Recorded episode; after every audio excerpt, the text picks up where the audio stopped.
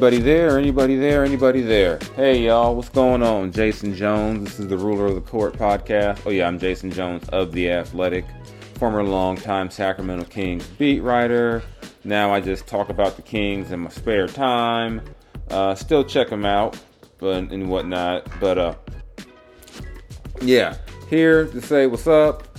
And sorry, it's been a, a bit of a break had a couple of scheduling things and travel things come up, so I've been away. Uh, if you've missed me, I'm sorry, but hey, I'm back. Even in the midst of this rainy March in California, man, I'm getting a little tired of this rain on the real, but it is what it is. We got to deal with it. We will survive, I hope and believe. This I, I can't remember it rained like this in California in decades. I guess we, it's great that we got water, but I'm not used to wearing hoodies in damn near April. Well, actually, that's not true. I live in the Bay, so you can wear a hoodie in April, but you know what I mean. It's the rain that's really getting to me. But that being said, we're not here to talk about the weather and the rain.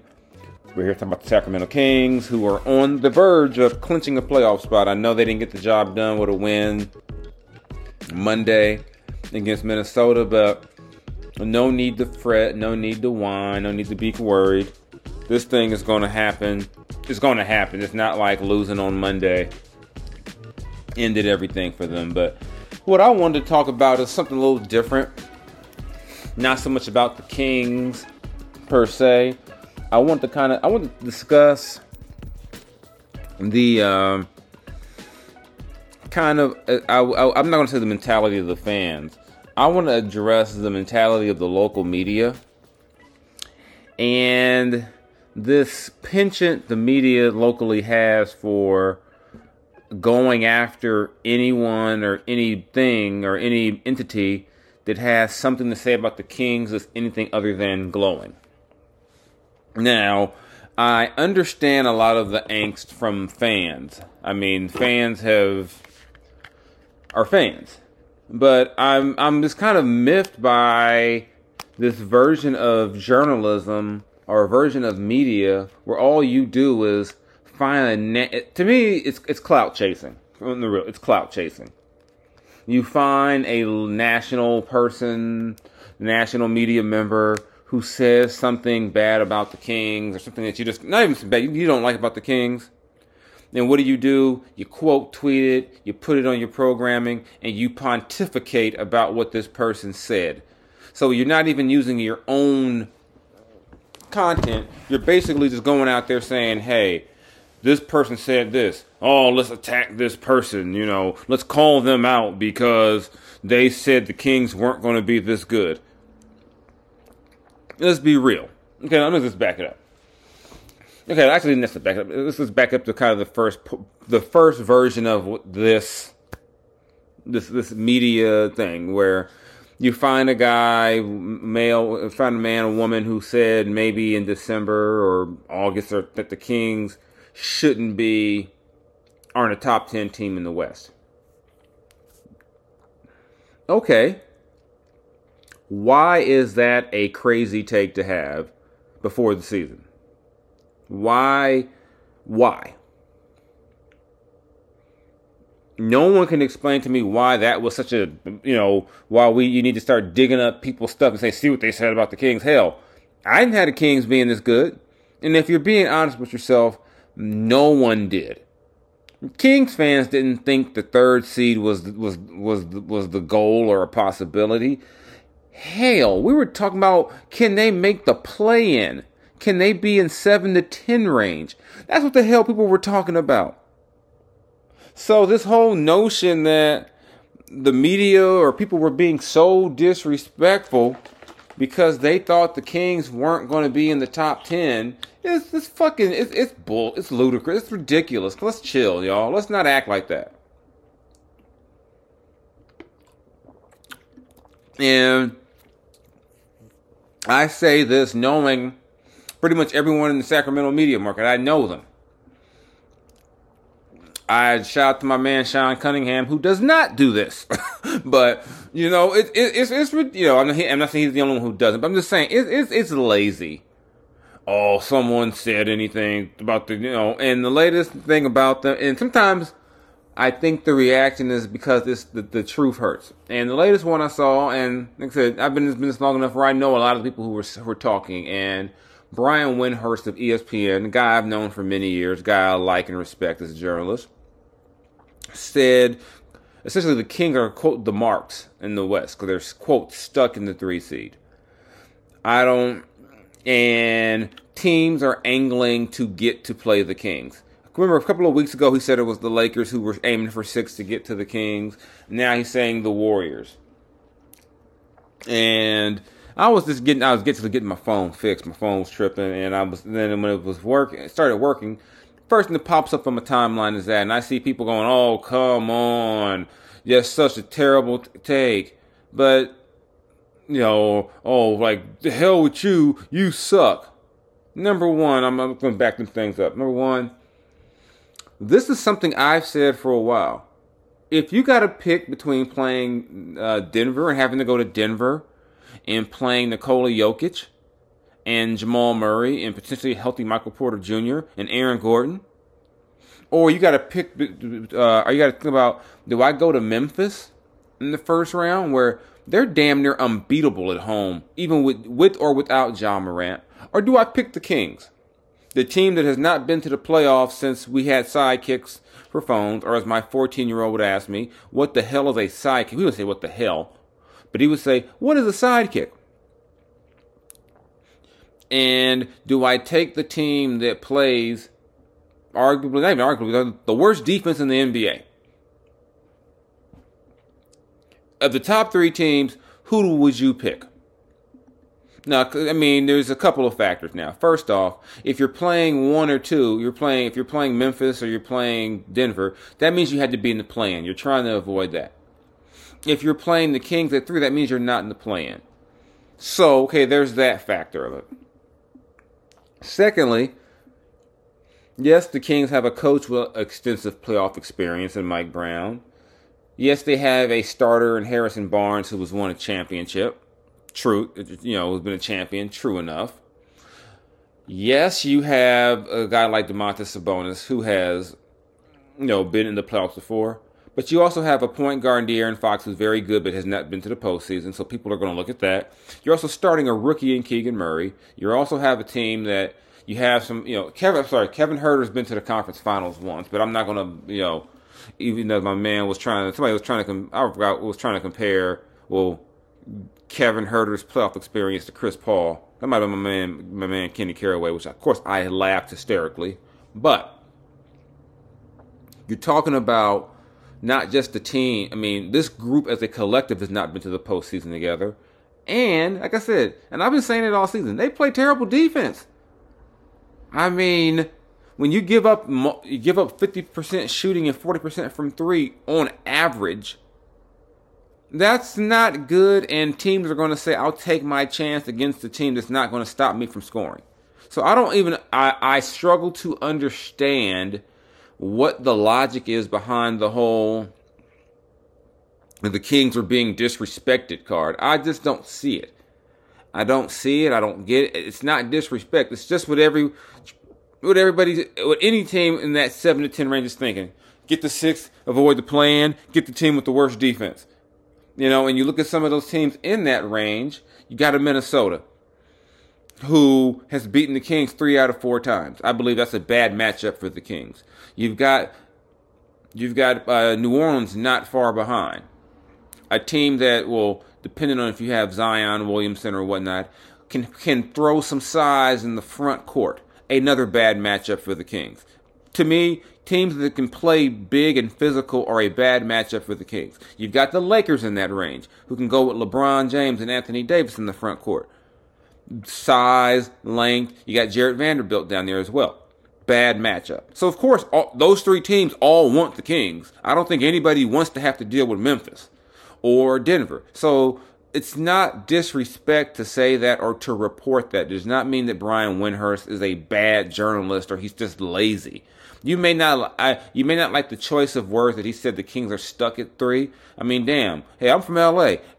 It would be love if the Lakers were quote stuck at three. I don't think that that's a bad. I don't. I didn't take it the way other folks took it, but admittedly, I am not emotionally vested to where everything I hear said about the team upsets me, unlike some other people, which is clearly from what you see in some of the reporting. So, I hold up a second. I'm taking a sip of my. I'm gonna, I'm gonna go work out a minute. I got a little pre-workout here in the little thing. I'm taking a quick little sip. I'm not gonna say what company because they ain't kicking. They ain't kicking no end. So.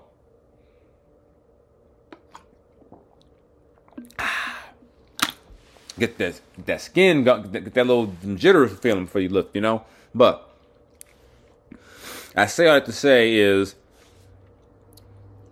rather than worrying about what someone said, especially when what they're said is based in some fact, trust me.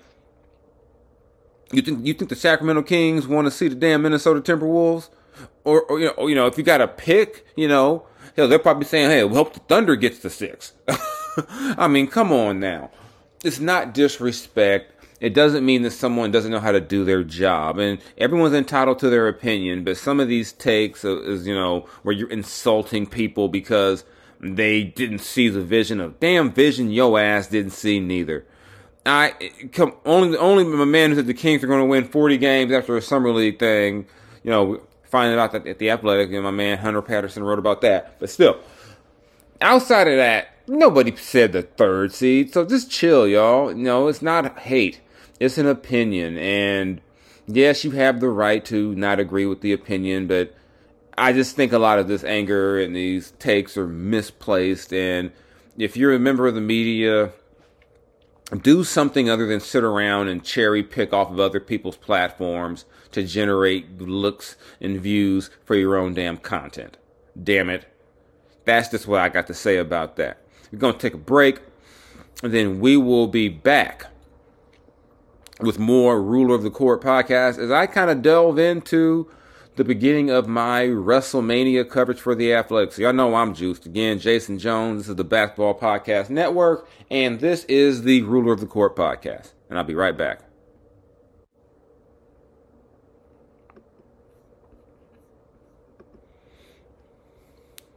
Here we go, here we go, here we go. The biggest tournament in college basketball is underway, and the action is just getting started on DraftKings Sportsbook, one of America's top rated sportsbook apps. Right now, new customers can bet just $5 on any pregame moneyline bet and score $150 in bonus bets if your team wins. Plus, combine multiple bets for a shot at even bigger payouts. DraftKings will be featuring parlays and odds boost all tournament long, so be sure to check the DraftKings Sportsbook app every day to see what we have they have in store. And I'm a California guy, so I'm rolling with San Diego State this weekend. Not, I got some friends who attended San Diego State. I'm happy to see a California school in the Final Four. So, you know, my man Kevin Ollie is no longer with UConn, so the hell with them. Let's go, let's go Aztecs. Yeah, I'm all in on San Diego State. That being said, you need to download the DraftKings Sportsbook app now and sign up with the code TBPN. Right now, new customers can bet $5 on any pregame moneyline bet and get $150 in bonus bets if your team wins. Only at DraftKings Sportsbook with code TBPN. Minimum age and eligibility restrictions apply. See the show notes for details. And we are getting back to the show. The ruler of the court, that is. All right, folks. Um, this is my probably my most fun part of the show. It's when we get to talk about hip hop. And like I said, I'm going to have a WrestleMania theme this week because I will be in Los Angeles for WrestleMania. And wanted to discuss some of hip hop's ties to re- professional wrestling. And if you go to theathletic.com, and you, uh, you you go to the culture vertical, you'll see I have a story up right now where I interviewed Swerve Strickland of AEW, formerly Isaiah Swerve Scott, and WWE would Hit Row, but now he is in AEW doing his thing. He is with the He has his own stable, the Mogul Affiliates, working with Rick Ross. He was just on TV last week with Tech N9ne. Man, Swerve is deep into the wrestling game and the hip hop game. And he will be at Wale Mania this Thursday. I'll also be there attending, of course, as a fan, having a good ass time. You know how I do. I'm back in my hometown. I was born in Los Angeles. Get to get get to catch a WrestleMania in my hometown, my home area. I'm I'm stoked. But what I want to talk about first, in terms of, I want to take us back to some years ago to back in the day when the WWE was still known as the WWF. Back to the Attitude Era. And this is when WWF, no WWE now, released an album called WWF Aggression. This album featured rappers giving their spin on wrestlers' theme music. And I think this album gave us one of the greatest intros ever. And I went, and to me, on some of these, I actually like these versions better than the ones the rappers that the the the wrestlers actually used. And I'm gonna start with the Kings.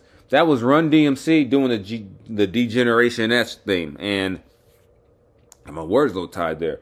And then that is one of the I that's one of the best intros ever.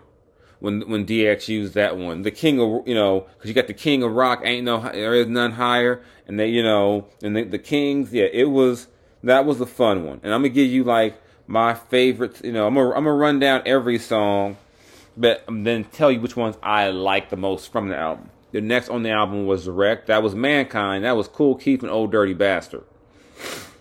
And then you got Method Man doing the Rock Know Your Role. And probably one of the more fun ones was Snoop Dogg and Dub C, West Coasted, doing Hell Yeah for Steve Cold Steve Austin. And you got the Vince McMahon No Chance with a Redman, Peanut Butter Wolf, and Helter Skelter. I ain't said Helter Skelter in a while. It won't stop with C Murder for Gangrel. Man, C Murder was like not in prison at that point. Hmm.